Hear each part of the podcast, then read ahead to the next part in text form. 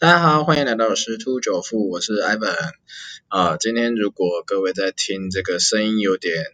立体音，或是回音，或是自然音啊，那各位也 不要太意外啊，因为今天 Ivan 这三天参加一个活动啊，所以目前是住在淡水的芙蓉饭店啊。那这个还是一样啊，周末就是要更新这个啊加密货币的一些动态给各位哈。好，那我们继续来看一下这周加密货币嗯。表现也还是相当不错，在做一个震荡整理的过程。啊，从那个周一啊一开始的这个特斯拉啊，一个月赚到一座新工厂啊，比特币的收益啊，出估是十三亿美元。那如果它继续持有的话，是还会继续往上。啊，这个是啊。就是反正好像炒币赚的比较快啊，比那个卖车还要方还要轻松一点点哈。然后再就是这个纾困案的部分啊，市场上也有在讲说预估啦，大概有四百亿美金会流向这个加密货币的一个市场。哦，或许也有可能更多，不一定哦，要看美国人他们的一些想法。哦，总而言之，在上一次的这个去年的支票，哦，是有些人是翻了好几倍，所以我相信这个会带动加密货币市场一个价格在做突破哈。那再就是这个，呃，美图又在加码了啊，上次已经有讲，美图已经有入场这个比特币跟以太币哈，那他们现在又又再度在加码，哦，因为他看好这升值空间啊，胜过黄金跟房地产。那那个呃这个周间的内容我没有讲到，Morgan Stanley 哦，它有提供三档比特币比特币的一个基金服务客户哦，所以说这个呃加密货币这一周就是涨涨跌跌涨涨跌跌，一直有利多消息刺激啊，所以一直在上涨。好，那这个呃我们来看一个比较嗯跟我们未来会息息相关的，就是 Visa 执行长说他们打算接受比特币，让七千万合作商家。都可以支援比特币的一个支付。好，他在一个节目当中说到哈，呃，目前为了比特币制定了两个主要策略啊，第一个允许客户使用 Visa 卡购买比特币，第二是开放旗下七千万家商户支持加密货币支付。哦，因为 Visa 希望能够成为加密货币持有人跟商家之间的中介，就代表说这个支付大厂啊，哦，已经看到这个呃加密货币在未来是，也不能讲未来，在当下已经。要成为一个交易的一个支付的一个主流，哦，所以他介入这样的一个支付市场来赚这个手续费哈，所以他表示他正在做两件事情呢，就是刚刚讲的两件事，哦，他们将透过比特币钱包商合作，获得比特币转为法定货币能力，以实现加密货币支付，也就是说消费者可以选择比特币、稳定币等加密货币进行。付款啊，而商家仍能收取到法币哦，哦，所以他凯利也补充到，Visa 正陆续与三十五个不同的加密货币项目展开合作，尤其是以法定币支持的加密货币，哦，彰显了这个公司对稳定币的是一个兴趣哦。去年 Visa 便已率先宣布与稳定币发行商，哦，这 Circle 展开合作，计划将 USDC 添入 Visa 的支付选项，啊，这个讲到这个支付。这呃这这三天币安也是相当的这个火红，为什么啊？因为这个币安这三天你去买它的币啊，啊是不用手续费的，所以 Ivan 也试了一下啊，呃入了一些金啊，然后就发现哎真的很方便嘞，这样按按以后就就交易三十，诶将你输入这个基本资料。大概一分钟吧，你就完成买了 USDT 的一个过程，而且是没有扣手续费。但是艾文还没检查这个台湾的信用卡方有没有去收手续费啦。哦，但是至少在这个交易所那一边是省掉了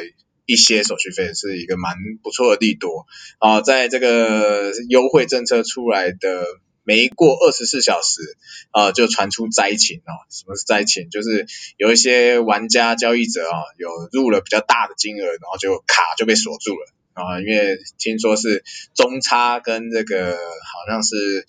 诶预差啊，这 两家银行，然后就不让那个客户用这样的方式免手续费来做一个比。就是加密货币的一个入金哈，好，所以这个这是这个应该讲说，这这个支付进入加密货币是迟早事情啦，啊，再就是也有在讲到说，这个牛市的其中一个推手哈，就是公布了呃这个应该是 Grayscale 啊，这灰度啊，公布了五档新的基金啊，就像 Link 啊、Mana 啊、Bet 啊这些就应声大涨，哦，所以其实还可以再关注哈，因为其实现在这个加密货币还是在一个多头的一个趋势，啊，它这五档呃基金啊，跟这关联性的加密货币都可以再去做一个关注啊，这个是后市还有一些涨幅，但是呃有觉得满足自己的获利就可以做一个停利哈，因为毕竟有涨就会有跌。而且这一些新闻面的支撑啊，涨幅可能会比较快啊，但是同同样的啊，这个市场一旦走完这行情，它立即性就会做一个回档哈。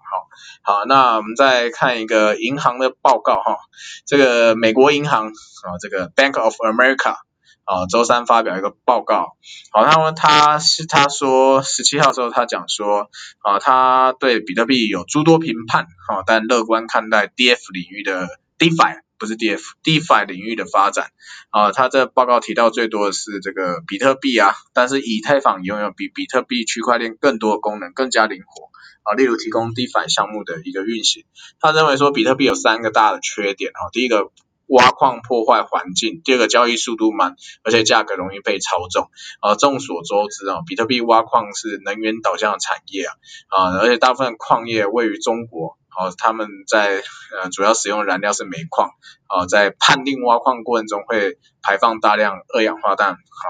他们是这样讲啦，好，但是但是也有另外一个新闻打脸，哈，这个待会我们再来看一下，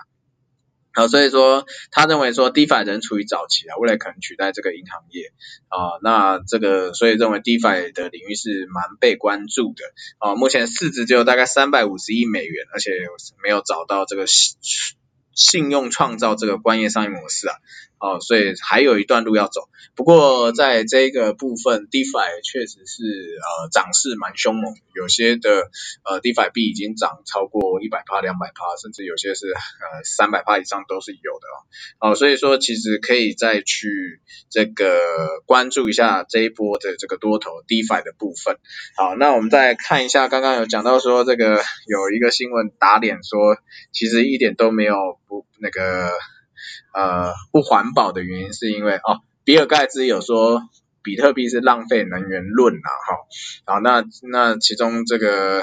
就有一个专栏作家索尔金啊，啊，他就发表一个新闻啊，他说呃比特币可能是最环保的金融行为啊，因为他表示呃外界批评。这个比特币比 XYZ 消耗的能量更多，效率低下啊，他就提出了两个问题：比特币消耗是哪种能源？那如果没有比特币，原本所消耗能源会转向哪里？可再生能源才是才是这个比特币矿业的未来哈哦，他就是在这样讲，他说呃伊尔哈姆这个专栏这个指出啊啊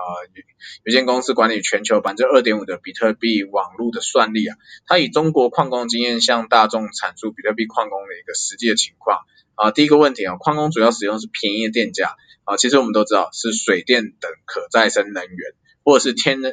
天然气这种过度浪费的能源哈，好，所以这个之前他们就有文章在讲，中国矿工哦必须随着季节迁移啊，夏季的时候四川雨水充足，有廉价的水力发电，所以采矿到那边。那冬天才是难题，因为没有水力发电的情况之下，采矿就会集中在新疆、内蒙啊这边，就是刚刚前面讲的，百分之五十以上电力是以燃烧煤炭的热能所提供啊，所以这样子讲说，嗯，如果说未来啦，啊，按照这样子的这个新闻的讲法，就是说未来啊这些挖矿矿工们，如果是用更多的再生能源来作为挖矿的话，其实它说不定还是相对一个环保哈。好，那讲完这些新闻，其实呃，就是这这一段期间还是一个比特币的加密货币的一个多头的一个时间呐啊。那这个再就是说呃，我们来看一下呃目前的一个走势。那看起来比特币已经开始重拾向上动能啊，但是还没有正式脱离这个呃压力呃，应该讲说箱型整理的一个区间啊，它有试图挑战新高。好，那。如果说还会再做一个拉回动作，其实呃，艾本看法是只要是拉回就是买点，好，所以但是还是要注意你的资金的风险控管，啊，那如果说呃呃这样子大概在盘整，可能在二十四到七十二小时之间啊，一旦突破这个箱型整理的区间的话，它会再创另外一个高点啊，就是交呃交易常会讲的 all time high 哈，就是会可能还是跟之前的一个预估的高点哈，就是大概有六万五到六万七之间啊，所以这个呃后续的市场除了刚刚讲有一些什么 Link Mana 或是这个。就是灰度有在发行这些基金的币或者是一些低反币，可以大家可以去做一些这个琢磨啊，这都是未来有可能是有一波波段行情的啊，那可以祝就是祝各位朋友啊能够掌握到这一波行情喽，那我们就先这样喽，拜拜。